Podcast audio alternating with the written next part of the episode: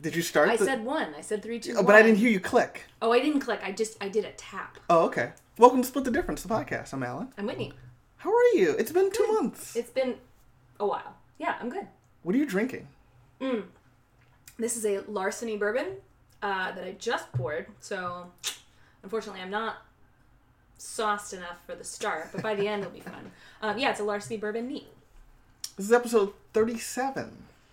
Creeping along. Oh, I meant to tell you. Okay. I got a Starz add-on for Prime, and they have a whole channel. You know, you have a Prime membership, and you can Sure. get like an add-on of like another network for like four dollars or whatever. Yeah? I got the Starz one just so I could watch.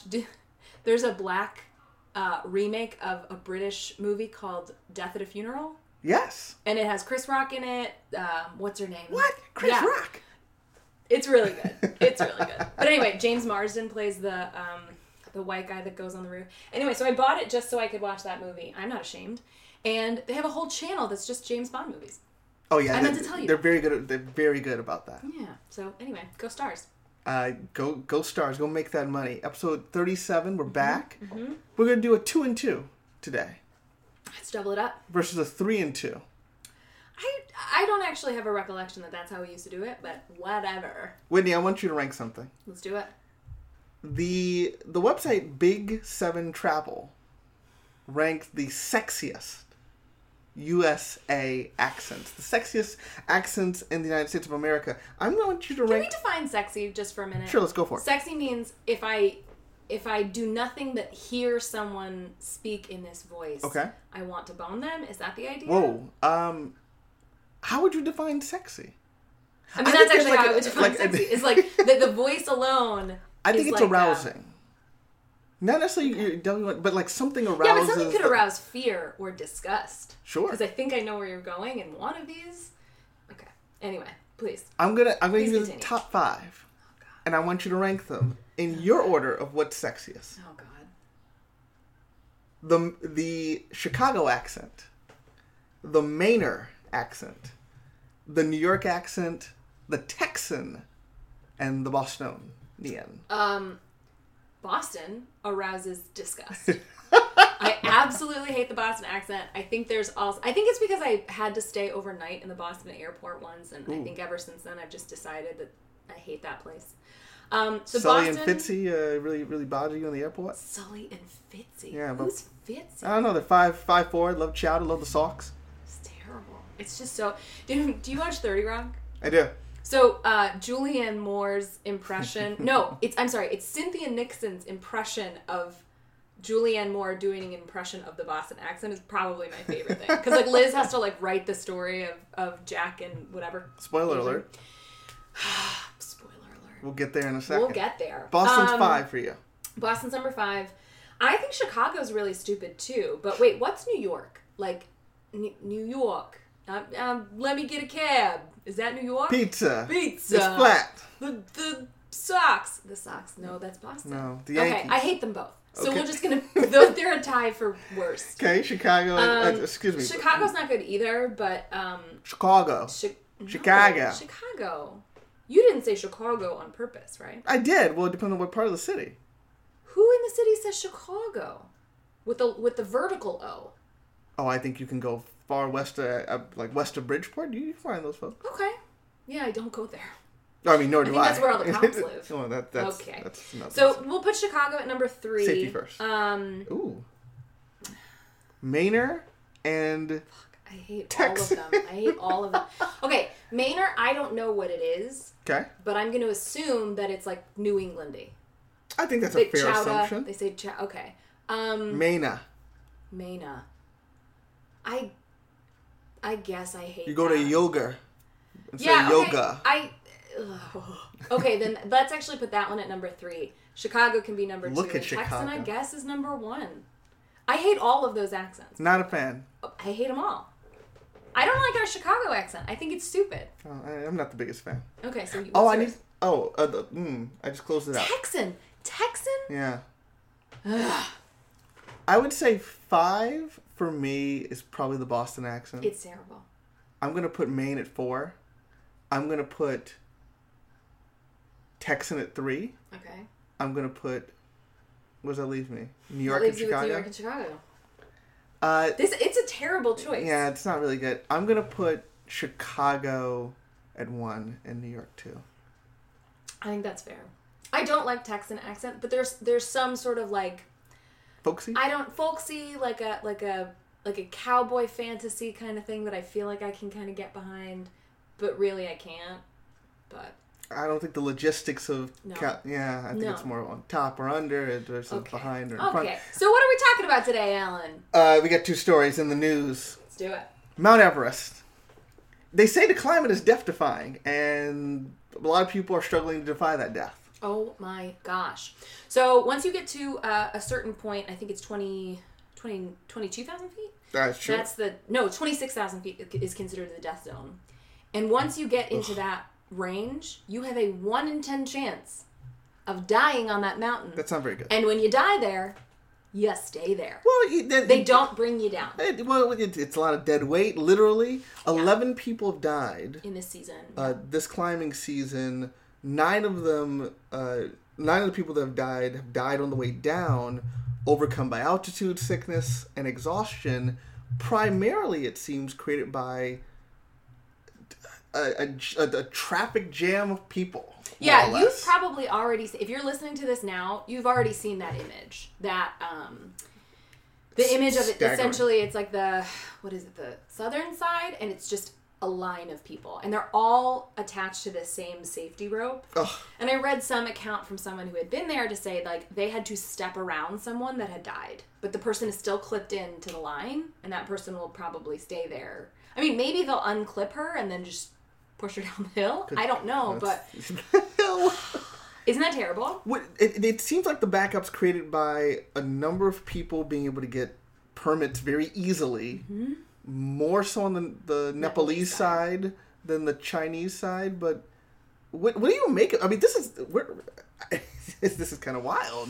I mean, it's this idea of adventure tourism, this idea that we're going to just go China. China So on the Chinese side, tariffs. there you're right lots and lots of those um no i think it's like there there are it, it's a business it is not a um it's not a thing people do for fun. People spend up to $70000 Yeah, to go on these treks. They have to take months off of work. So there's clearly a privilege thing that's happening here but there there are businesses that are all about like how do we get the most people up the mountain for the cheapest cost? Sherpas i read up, yeah. something about um, there's there's been this sort of swath of um, insurance fraud scams where people get helicoptered off of the mountain for things that are just altitude sickness but it's like if your guide tells you no i think what's going on with you is incredibly serious you're going to say well you've been up here 17 times and i'm a midwestern mom so what the fuck do i know? And so you get a helicopter ride off and then the, the insurance company ends up footing the bill because all Oh, these wow. places have insurance companies. So it's like there there is money to be made on this. It doesn't seem like the nepalese government has any interest in trying to police any of this. Um, I, I've, I've just read that they're sort of really corrupt Let me ask you a question. Should, if you were in charge, would you let people climb Mount Everest?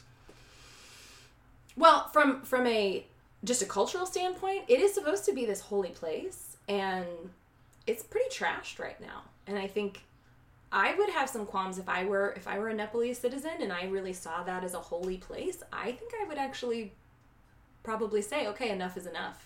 I don't know that we're going to do this anymore because it's not one. A lot of people are dying. There's a ton of dead white people up here, and there's a ton of trash. I mean, I'm talking I'm talking like literal tons of trash Oh yeah, because at the and you had mentioned this sort of like as you're coming down from the from the summit and the summit is maybe like the size of um super small. yeah it's like the size i think what i read is like it's the size of two ping pong tables put together so when you think about like why is there a traffic jam to get up there it's because everyone wants to stand up there and take their pictures and da da da mm-hmm. da da and you think about like what does it look like to be in a vip line for you know going to get your favorite author to sign Sure. your book yeah there's a line because Yeah. you want to stand up there and talk and whatever and each person maybe only takes a minute but then at that point when you see how many people are in this line it's kind of Days insane. of backup. it's kind of insane I, I would close it off. Yeah? I, I would let people climb it once every five years. Oh. for a limited time. Well, there is talk of sort of a lottery system and how it might look. Again, the Chinese side being a little bit more stringent, they're a little bit more controlled on how these expeditions go up. But in, in Nepal, they don't, and they. Um, You're gonna have some qualification for, like, you can't just say I want to do this and there's this guide. Like, you need to be able to like go go deal with Kilimanjaro Yeah. and then then come talk to me. and I've heard that as sort of a criticism as well that the bar for entry for this Super this low. Incredibly difficult thing, like you have to qualify to run an Ironman. Yeah. You do not have to qualify to to go up Mount Everest. You have to have forty to seventy thousand dollars to do it, and two months of, of time that you can take off Prep. from whatever job you have. Yeah, but other than that, you don't really need anything. And so a lot of these people that are part of this sort of this jam of people. Um, a lot of them were just inexperienced climbers that were just excited about trying to do something.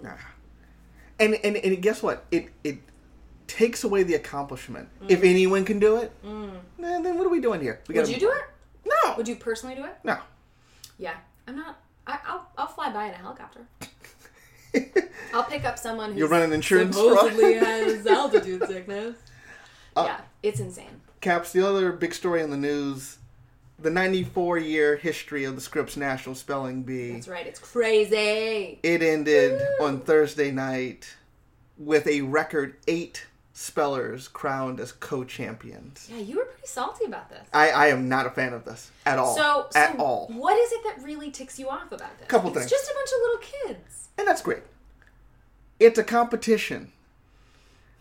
I get that we may not need to have a single winner, though I think that would be nice. Let me be very clear about that. Okay. So we may have co-champions. We may get down to 2 Mm-hmm. When you have when you have an elite eight worth of uh, champions, Yeah, that you don't have a like- champion. Feels like you're not done. You're not done. No. And if you're telling me, well, they were tired, we went through so many words, How many rounds did they go through? twenty. That doesn't seem like that many. Well, this is what I'm talking about. Spelling 20 words? That doesn't make me tired. I just now originally this according to an ESPN piece. I, I have to just pause and say I'm very excited that you found the story on ESPN. Oh, the worldwide leader. I love it.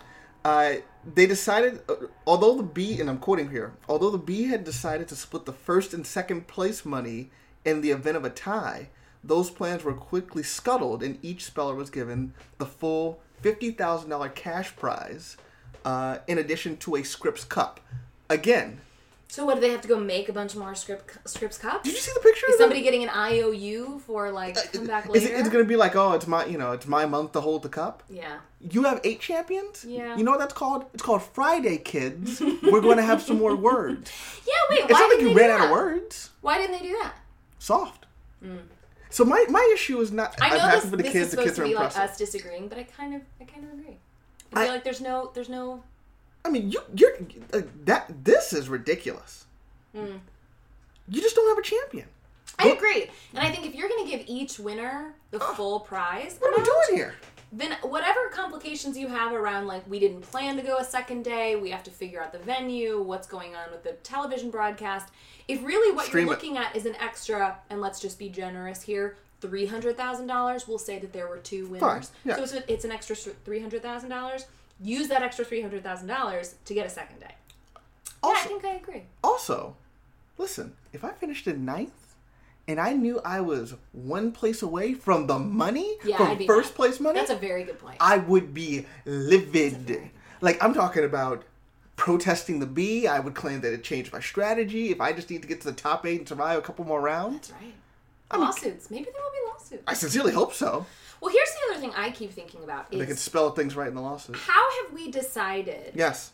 that this becomes this sort of ultimate um, ultimate demonstration of smarts for kids? Have we? I guess Well, people do I- assume that if you could spell, you're smart. There are a lot of That's true. families that are grooming their kids for this from a young age. And they are they come from a certain part of the world. This is what you're laughing about.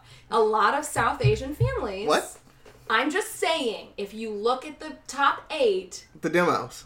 there's there's a lot of homogeny there is what i'm saying. It's it's definitely a very specific Careful. group of families that are interested in this as as something that they want to push their kid into. And i'm not saying don't give your kid that competitive advantage. Don't push your kid to be the best they can. But why the spelling bee?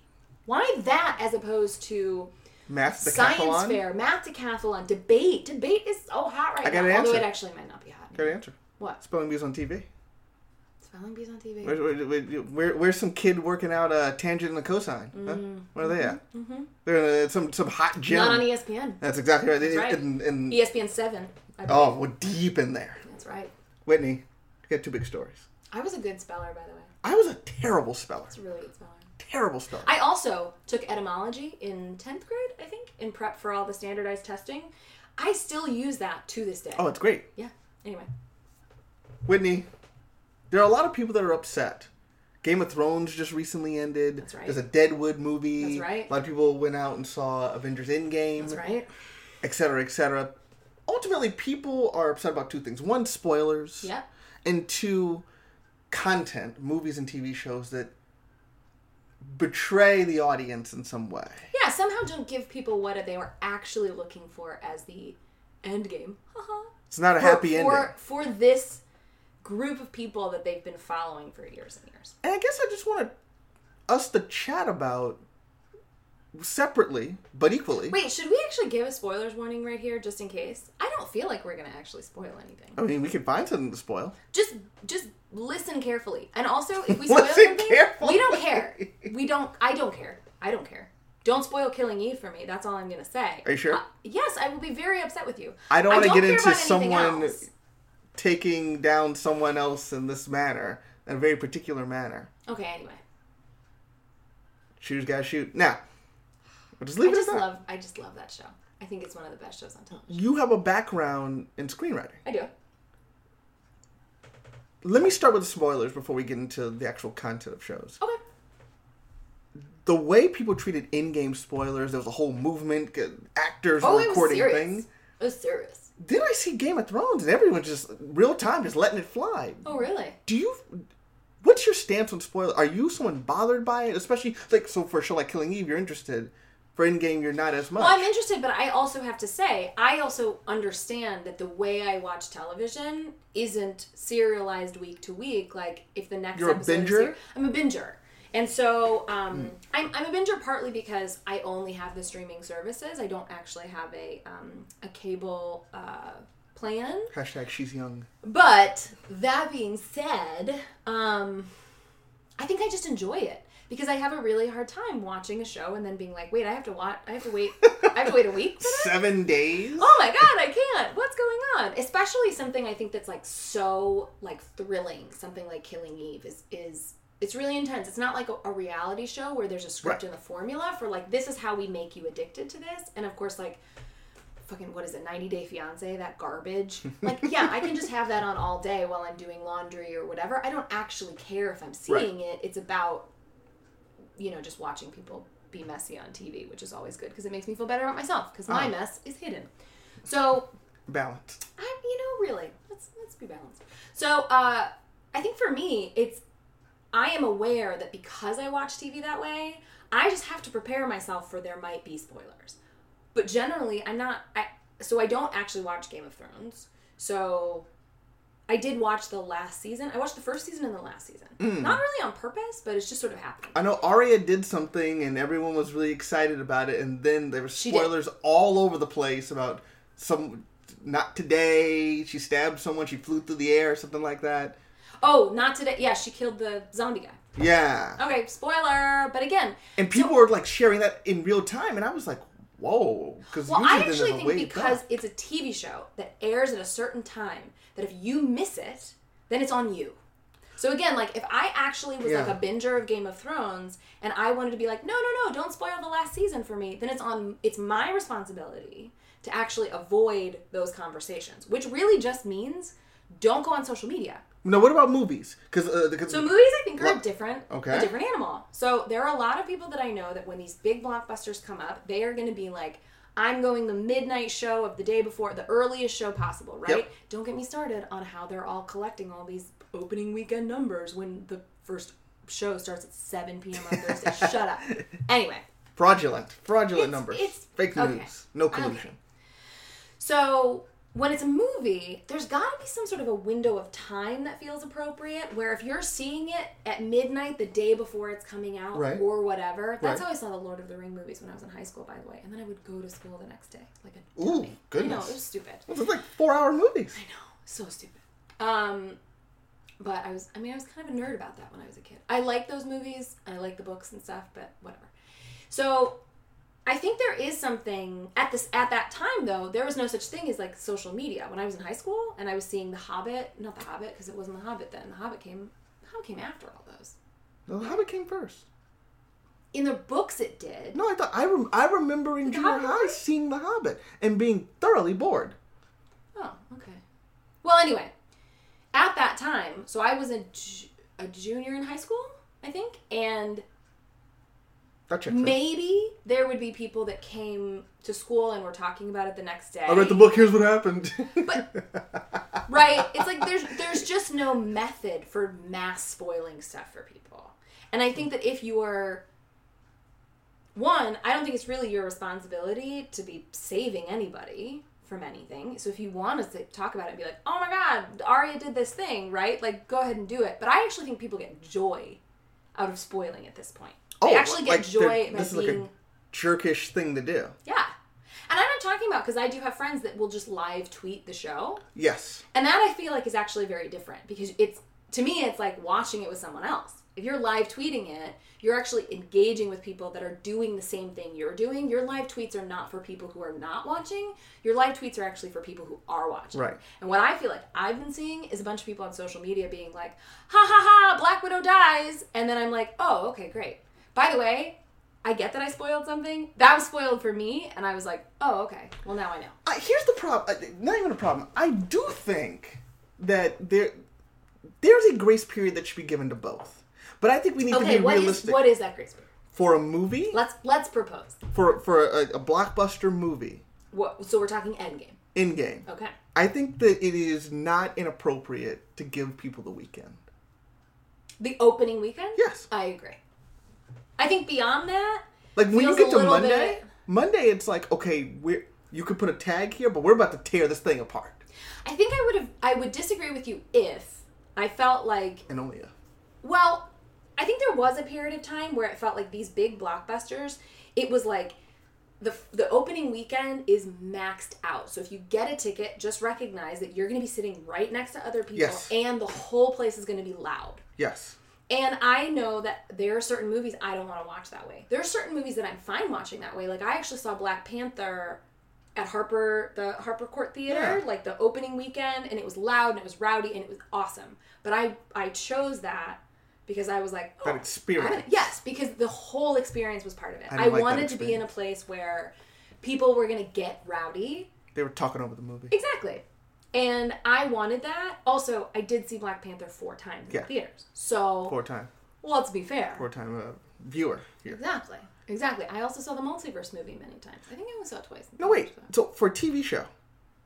Oh wait, no. Oh, so, you're still doing okay. so I actually feel like we're past that period of time Oh, yeah, where yeah. you you have no choice but to see a movie in opening weekend, wall to wall people. I actually feel like the the Roosevelt Icon Theater had the Endgame in three different theaters, and so it was like there was a show starting every thirty minutes. Deep into the night. deep into the night. So you actually don't need to. So there's no excuse for going to see it. I used to feel like I don't want to go see certain movies opening weekend because I don't want to have that experience. Yeah. Whereas now it feels like you don't have to have that experience. Even opening weekend at that Icon Theater on Roosevelt that I can just like take the train down to. Mm-hmm. There are so many shows with so many seats, and I'm not. I, I don't feel like I have to be forced Sure. into sitting at the front row or whatever. Did you hear what Anyway. uh, LeSean McCoy did? No. So you know there are a lot of add-ons and Twitter things and Facebook things to block out certain names or things of that nature. Which Wait, like you can go on Twitter and be like, I don't want to hear anything. Hashtag Hmm? it's like deep GOT. the- I don't want to hear. Yeah, there was like different guides. Oh. Like here are the na- names I don't want to see. That's great. Which I is didn't great. know that was a thing. LeSean McCoy, football player, Mm. went to go see Endgame, and it was great because he tweeted about a character dying, Mm-hmm. Tony Stark, and That actually really makes me sad. Again, I haven't seen it, so all of this is spoilers to me. But like, man, Tony Stark is great. Anyway, pretty good. I mean, I don't want to be friends with him. or date him or whatever. But like Definitely as a hero. I okay. Anyway, Here's the thing. He misspelled like Stark so that it came through. and some other thing, and so it came through, and people were incensed. Livid. Oh, I bet. Because he was just like, man, it's really messed up that they killed Tony Stark and killed, spelled it like. I don't know how I- you said it. No, what, we'll talk about this. Well, later. we can do it I want to know. I want to know. I'm still gonna see it. I just Sure. I don't really care. Now, like, uh, I want to get to like how these these shows. Also, end. wait, can I just Oh, time TV out show- real quick? oh, go ahead. Can I time out real quick?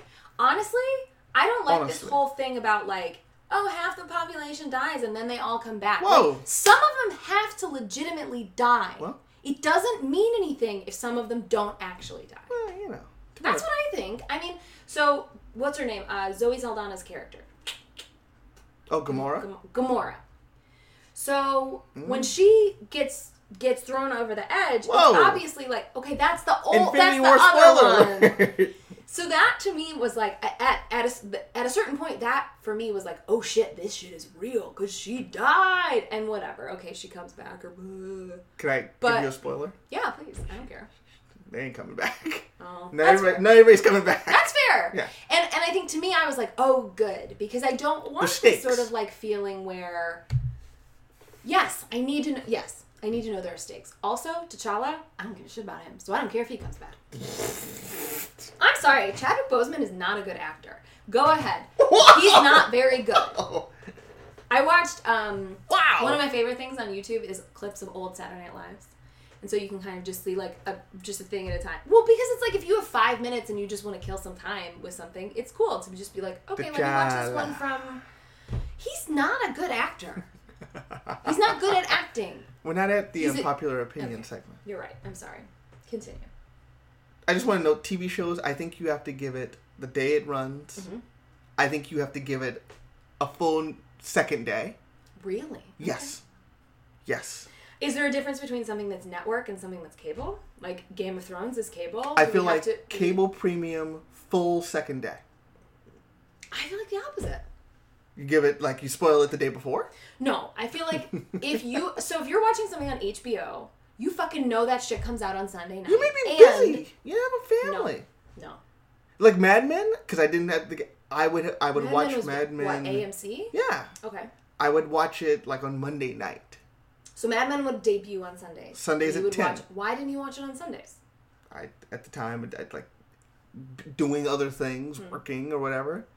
And so. Okay. give me a day. Also, like, frankly, if you just tag things appropriately, you can avoid spoilers. But Yeah. like, be like take some responsibility. Be an adult. Yes, and I think, think that that's is- awesome. that's that's partly what I'm saying. It's like at a certain point you have to recognize that's your own fault. Thank Yeah. God nobody watches Killing Eve.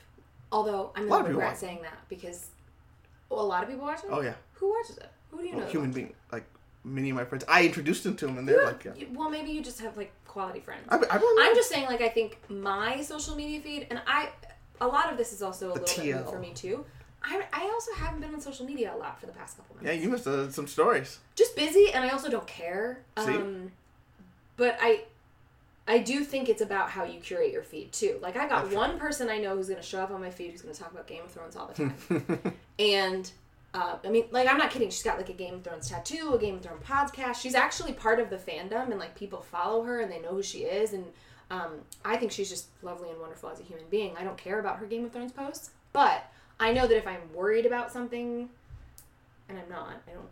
Again, because I don't follow it, I don't care that much. But yeah, the story that you shared with me is that what you were, where you were about to go? no, Because it was super epic. I'm just gonna say we're gonna tag something in the show notes that you should really see about. no spoilers on that. No spo. Yes, no spoilers on this. It's gonna be tagged in the show notes. All I have to say is just read it. It shows it. It is. It is a um, a testament to the human spirit and to the commitment under which we can all uh, become better people. Real quick before Yeah. we move on, what from your perspective, both in your the skills that you've acquired over time, but also your preferences, why why do shows and movies struggle to like stick the landing?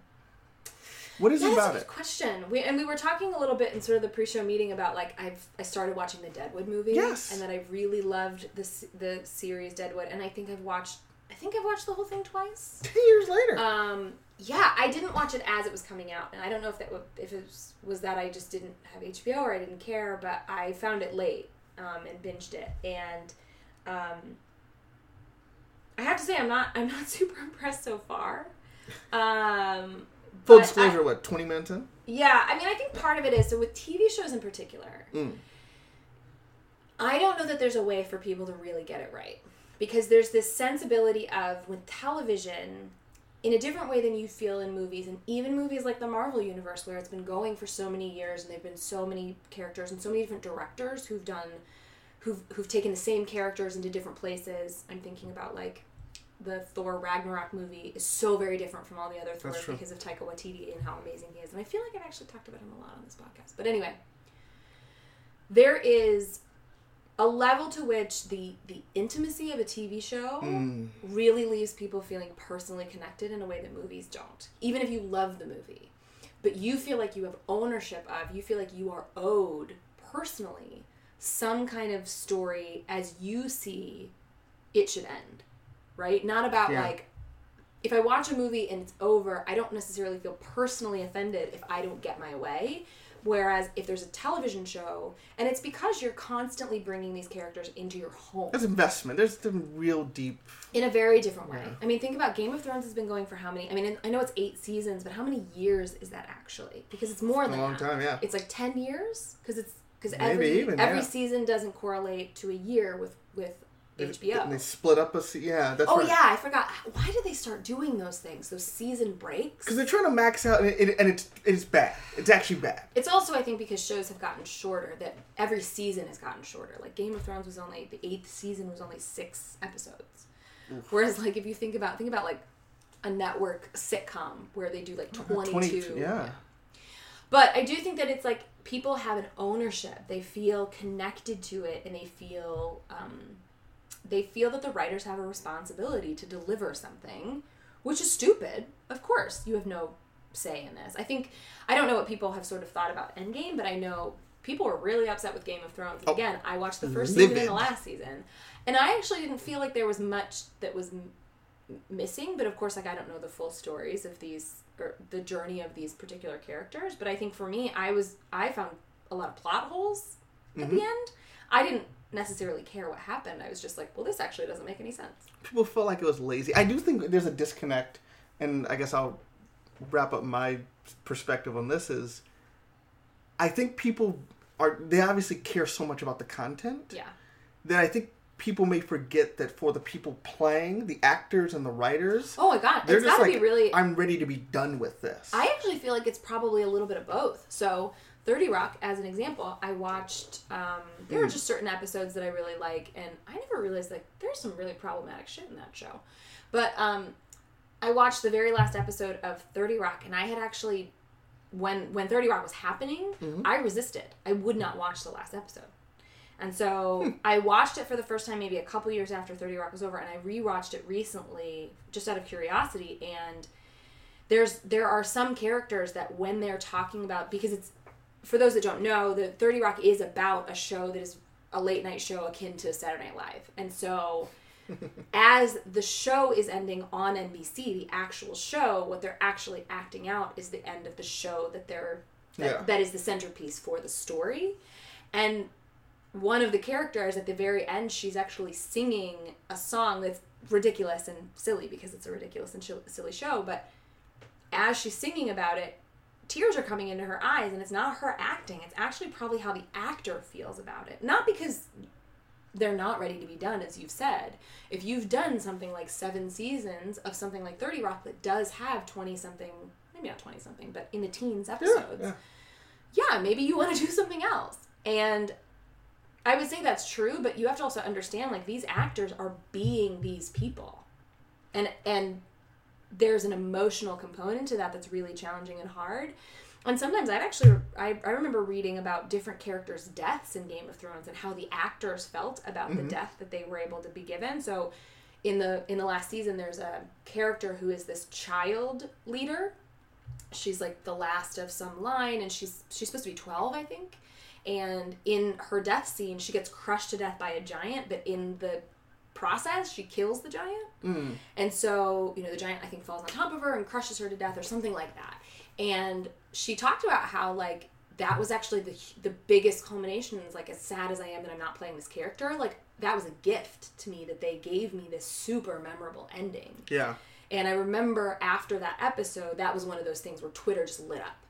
Everyone was talking about how this little girl killed this giant, how she died in the process. They were calling her Giant Slayer, and and I think there's a there's an emotional component to TV shows that doesn't feel like it's there in movies because it's like if you're if you're shooting a movie, if you're an actor, if you're a viewer, that happens in a very short period of time and then it's over. Television shows happen for long periods of time, and I think the actors I mean, the Marvel universe is maybe one of those things where like you're playing Captain America over and over and over in all these different movies, so maybe there's that. So this was certainly the case in doing in finishing up with interviews from uh, Chris Evans and uh, uh, Robert Downey and um, Scarlett Johansson. They were like, yeah, but given the way the movies are in this universe, and like we may be shooting for this other movie that I'm going to appear in, or you have to look a certain way, and I can't take on this other role that would be challenging and engaging because I have to be Tony Stark for the, the next seven movies, and so it, it may it may get exhausting. Alas, Alas, I feel like we've exhausted. us. Thank you, thank you for sharing your insight. Okay, so we're back. We're and back. because of life happened. we took a break. Yeah, and it worked. This is kind of editing. We kind of edited this. This is a big moment for us. I'm excited. Second story: Second story. Heartbeat bills, abortion Yeah, we laws really- we're under really- attack. Ending this one on a low note, aren't we? Well, uh, Well, unpopular opinion, but it, it, it certainly certainly not the the best topic to not do. bright and cheery. Uh, essentially, in the last couple of months, Georgia got a lot of attention for passing one of these heartbeat bills that just more or less tries to build in an infrastructure to ban abortion. Absolutely. Certainly, uh, no abortions until or uh, after the first six weeks, where the woman may not know that they're even pregnant. Uh, 99 years in prison for any doctors that perform an abortion. So terrible. Uh, Georgia got a lot of attention, but these bills have been popping up in Alabama, Ohio, Mm-hmm. uh, Missouri, Indiana, Kentucky, Louisiana, I think. Louisiana ju- just passed one. And I guess it's such a big topic because it appears that Roe v. Wade Mm-hmm. is in the sights for a lot of um, pro life activists, Totally. more or less. And I wanted to get your sense of where, like, what do you think about this? I mean, there's a lot of different things that the Trump era is bringing Mm-hmm. Will be into focus. yeah. And, and If we make it through. if we make it through. But this is certainly an area an area where you saw the Supreme Court become more conservative. That these bills are popping up and they seem to be trying to to dismantle Yeah. the ease and the ability, frankly, of, of women to get abortions. Yeah, I actually think, interestingly enough, I think there will be a very strange legacy left for the Republican Party. I think that this era, and I think this particular issue in general, is something that is really very. Um, it, it is it is big government at its core. And and i think when you think about and i guess that's the difference between conservative and republican right? Like a republican doesn't necessarily say they're always for small government. Um, i think it's probably pretty traditionally Republican to say that you're pro life, but it, it feels to me like this administration is going to leave behind a legacy of the biggest, the most intru- or intrusive, excuse me, government that we've had at least in my recent memory, and I think like modern historians will probably agree that there's there's this is this is all up in our business. This administration is all up in our business. Very The- contrary to the freedom loving. Uh, yeah that they, that promote. they espouse and i think it's like with these particular bills i've heard that it's a it's political strategy so they know that it's unconstitutional they know that it will create a challenge that would have to have to create um or I, I suppose it doesn't have to create but it would it would lead up to the supreme court assuming that i don't know exactly how court systems work but it's like that's what they're going for. They're actually trying to create laws that would make challenges that would cause the Supreme Court to overturn this precedent of Roe v. Wade. And I guess Yeah. because Roe is is actually the precedent is actually more along the lines of privacy and less along the lines of actual like when does a person become a person and have personable rights there is some wiggle room for that to then become something different and i i'm my heart really breaks for a lot of people who are in those places who need this kind of service and and need I think I say it very gently because I think I think that's another thing that people get really hung up about in this debate like Sure. who needs it versus who just wants it versus when should this be available and I, I just think about like if i was forced to carry a child that i wouldn't that i didn't want i think that would be really traumatic for me as an individual and i don't know how that serves our larger society. Especially given that there aren't e- not to say even but there aren't even protections oh for 100% rape or incest. Like they, it, it it's kind of staggering. Now these bills have been around Yeah. Mm-hmm. since 2011 more or less but they've failed in state houses they failed all over. Right. And i think there's a combination of several things happening. One is you do have a set of folks that are more conservative on this issue and Right. feel more emboldened because state houses have been more uniformly red and conservative. Used to be that you could rely a third of Republicans would be pro-choice, but mm-hmm. that group seems to be dwindling, and they've been replaced by people more aggressive and anti-abortion altogether. Plus, you have a president who i just think he doesn't care is uh, fanning these flames uh, in, in in certain ways about Yeah, protecting life. It, it it strikes me that, I mean, it's devastating to see yeah and, and watch, and to know this is. I should. I think it's important for us to note that none of these heartbeat bills are in effect correct currently. They they are in the courts, and you're right that the idea is that they will be defeated, and then there will be a series of appeals that will go up to the Supreme Court. that's the idea Um, I don't think that would be very successful. Um, well the supreme court can also say no yeah, they don't want to Right, they, they, and I think it won't be successful because they will punt Yeah, the issue. I would think so. Lower, lower court.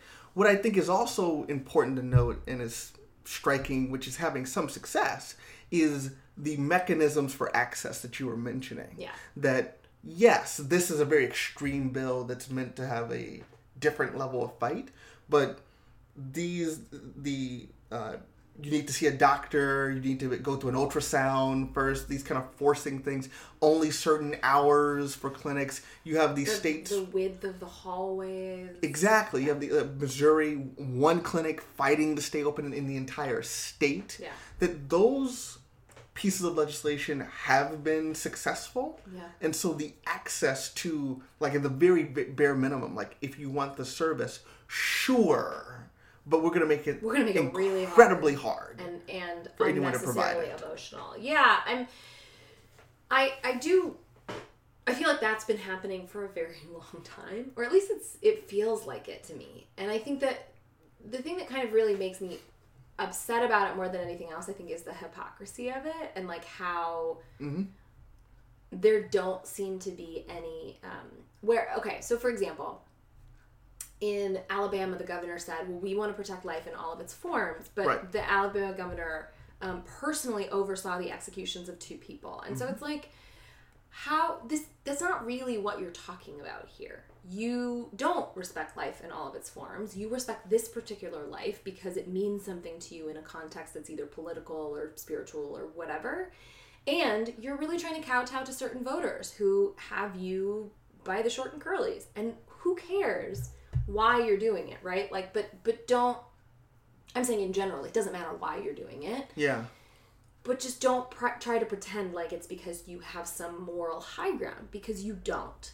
The other thing that just seems really hypocritical about all of this is like again, if you say you care about life, you have to also give some credence to quality of life. And so if what you're doing is making survivors of rape and incest, for example, not that those are the only people that should be able to choose this, Exactly, yeah. but survivors of rape and incest, if you are not go- if you are going to put them through something that's really traumatic for, you know, we'll say eight months generously because for the first month maybe they didn't know what they were going through, but they certainly had the trauma from whatever it was they were experiencing. But if you're going to continue to traumatize them for nine more months and then decide there's no social net, there's no safety program, like this is also the party that doesn't care Correct. about single mothers, that wants to get done with welfare, that doesn't actually look at the reality of what it means to be a parent. Because to be fair, being a parent could actually be sort of like a death sentence to certain people in terms of like the quality of the life that they're living in terms of the access in terms of what's what's possible for them yeah you know someone who's 20 who gets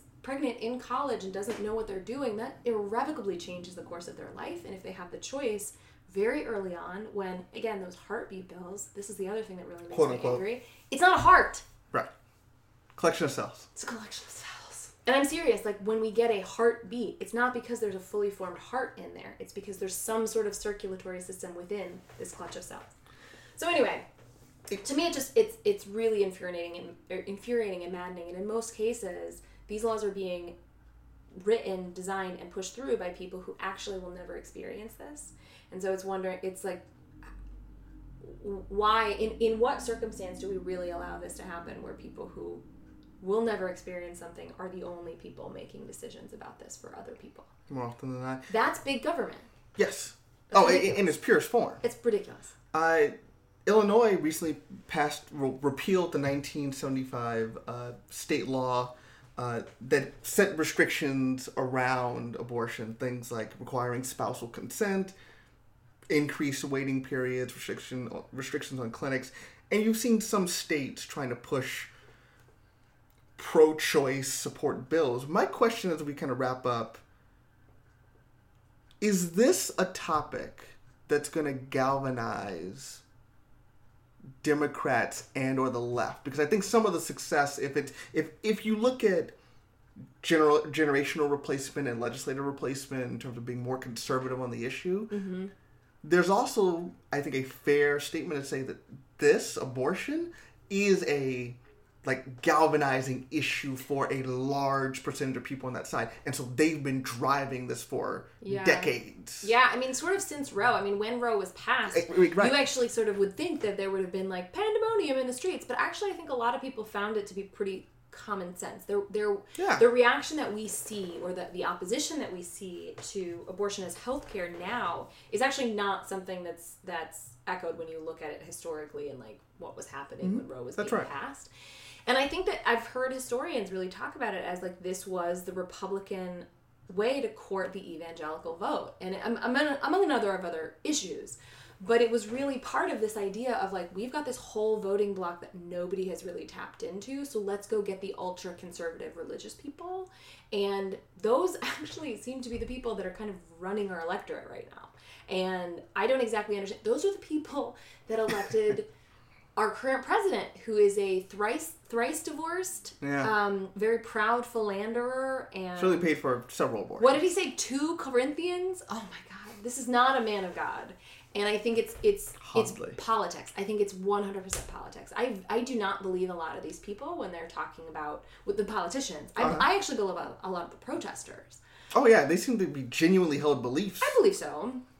And I think I've actually heard um, Sarah Silverman actually did a. Uh, I think if she was on Bill Maher, but she was talking about how, like, she tried to sort of see the humanity of who those people are and like why they're doing the things that they're doing, and really trying to bridge gaps and Yeah. really understand like why might you feel what you feel, and it's like such an exercise in compassion. I wouldn't want to do it, but you know these people who are very who who are very fervently about this thing i think it's just politicians who've connected to that and said well if i can get on your side you're going to be a one issue voter so it doesn't matter what i do about any of this other Right. stuff as long as i can deliver this for you or as long as i say i can deliver this for you. And hmm. so i think it's much more political than it is actually social or moral or spiritual but i think they use the cover of morality and and decency in a place where it really doesn't exist. And it, it is 100% political i think.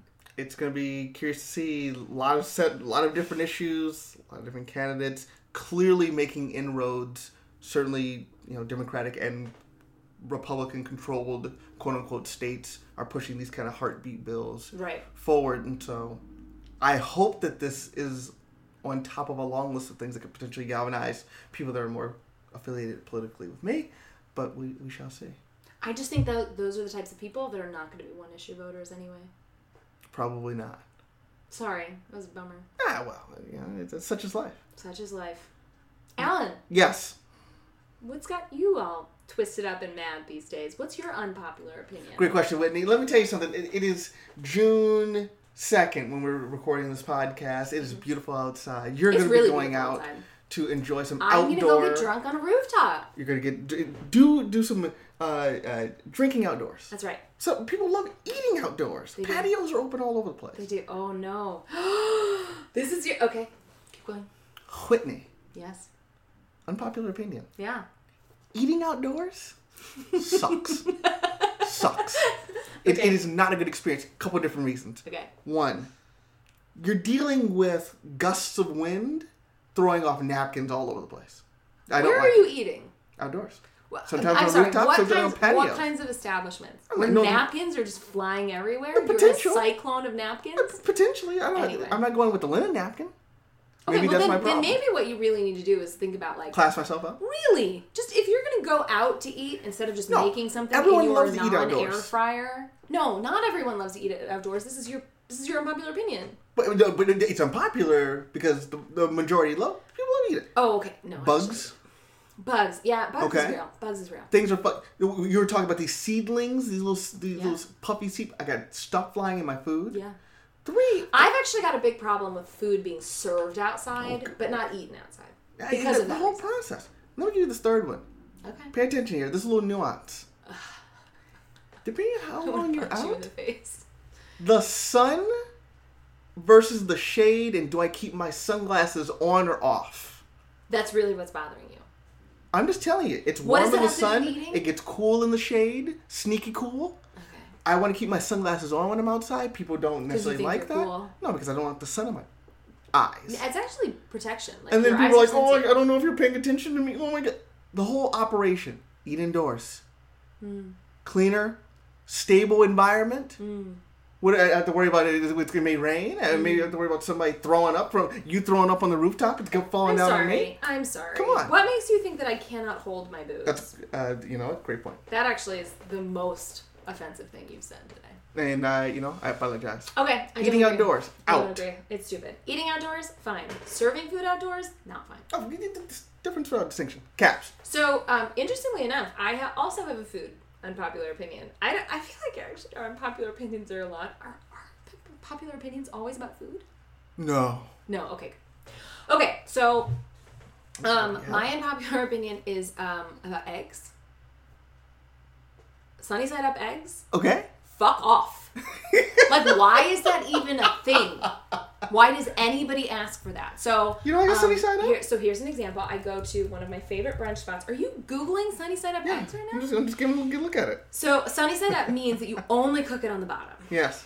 So it's the most gooey, meaning that if you're like a yolk fan, oh my gosh, you're you are not a yolk fan. No. Are you not an egg fan in general? I like eggs. I very but I, I but I have a narrow band for eggs. So I watch a lot of cooking channels on YouTube um, because I like I like people teaching me the recipes Mm. in person. I think I find it a little bit hard to, to just read a recipe. So Bon Appetit has a good channel, Oh. and then um, Epicurious has a couple really good ones. Um, Epicurious has this one where people talk about different price points for items. So if you're like, why get the expensive cheese instead of the cheap cheese, and Oh, they talk about that's that. good. Yeah, it's good. Um, at least I think that one's Epicurious. But anyway, there was one where there's there's one channel where people try. It's like 50 different people try to make their version of whatever the thing is, Uh-huh. or or we're gonna make this thing 50 different ways or whatever. And so they did eggs, and they did one where they like cracked an egg into a waffle maker and da da da da. And in my head, I'm thinking, why would anybody? Why would anybody eat? There's 50 different ways to cook an egg. Why would you get sunny side up? So I went to the breakfast house. Okay. I get a hash, which is Yeah. for those that are not familiar. If you don't know what a hash is, fuck off. So I get a hash, Spoiler alert. and she asks me how I want my eggs, and I actually feel like that's. I mean, one, it's a good question. I'm glad that she asked, but I feel like it's always over medium because you want a little bit of goo, but you want them cooked. So the over medium means you cook the bottom, then you flip them over, then you cook the top for a little while, and then you it. So a little gooey, not I would say it's over easy medium versus over medium. I guess you're cut. You're Yeah, shortening over medium. down. Yes, so over easy would be like you you do the same thing but you do it lighter. Yes. So like more goo. Gotcha. But sometimes I don't like that because there's there's still white. There's still goo white. Do you oh. know what I'm saying? Yeah, goo It's white. like- Anyway, so you get like a tiny bit of goo with over medium. Over hard would mean that you cook it and the yolk is completely cooked. which is good. That's what you would prefer. I don't like. I don't like goo? runny unless I'm. It, You need some yolk. no, no, no, no, no, no. You need some yolk. I need no unless I'm eating. Okay, then why don't you just get eggs scrambled? Because that's the what I idea do. to That's the- oh, okay, fine. Yeah, so don't get them over hard because that's then you might as well just get them scrambled. yeah. Um, also, egg whites, fuck off. Oh, the Why? double. This is a double or nothing here. What the fuck is an egg white for? That's a good it, to me, so I, I made a um, key lime pie recently, and you use the yolks for that. So I had the whites, and I was like, well, I might as well just make scrambled white Oh, eggs and then throw it in with a scram. Like, I was thinking I would throw it in with a bunch of vegetables and some greens and some quinoa or whatever, and it would just make a big bowl, and it would be fine. Like I mm, wouldn't even mm-hmm. notice; it would just be protein. No, it, smells like like dog food that comes in a bag, like the kibble that comes in a bag. And I was like, I, I, I threw it away because I couldn't eat it. And I honestly feel like eggs. There's like two. there's two like right ways to cook eggs. One is scrambled yes, completely. I don't want it wet. Scrambled completely. I love a wet Ew. scramble. Ew. N- not all the time though. Ew.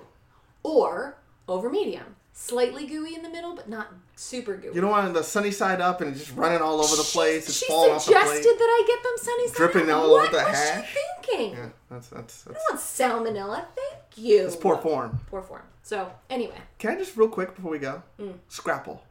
You're, what's scrapple? okay, we, we we'll come back to this. Oh, okay. Okay. Because I. I, I it, this is something something that uh, you have Eastern East Coast roots. Oh, I think I know what you're talking That about. disgusting scraps of pork and right. mush. That's right. That's one of the most. Fa- that's the foulest thing I've put in my mouth. Yeah, it's not a hash. That's not. Yeah. Thank you. Okay. Yeah. I just want to make sure. I. No, I, I think had type of before. pudding. It's listed as a pudding. Ew. Yeah. It does, That's yeah. Anyway. Well, it's also like there are people that don't like those meat gravies where it's like scram like um it's it's you you cook some kind of a meat Mm-hmm. chip beef sausage whatever um and then you use the drippings from the meat to create a gravy Oh. with um, milk or cream or whatever and then flour you thicken it up and Sounds then you great. add the meat back in like a lot of black pepper and then you serve it on toast oh, mm. Okay. well Well. whatever you don't have to have to- you could serve it on an english muffin you could serve it on Well, the I- I idea would- is that it gets it you put it on some Sop sort of bread thing yeah a corn muffin maybe Can I just say I like the word sop? yeah it's a good it. word it's it's one of those words that sounds like what it is it's onomatopoetic Onom- Oh, that's well done by you. onomatopoetic yeah right Yeah. Yeah. Split Diff Cast is the Twitter handle. Email the show splitthediff at gmail.com. Got a new Blackberry. I loaded all that up in so up in the phone, so I'm ready to go. Get all the terrible. passwords. How long is the show? Are we under an hour? yes Oh, can You we talk guess? about you guess 54 minutes? okay over but very close 57 and 3 Oh, okay. Oh, Four, this is great. Under an hour. five, we'll see you all later. Cheer- cheers. bye Oh my gosh, that's fantastic.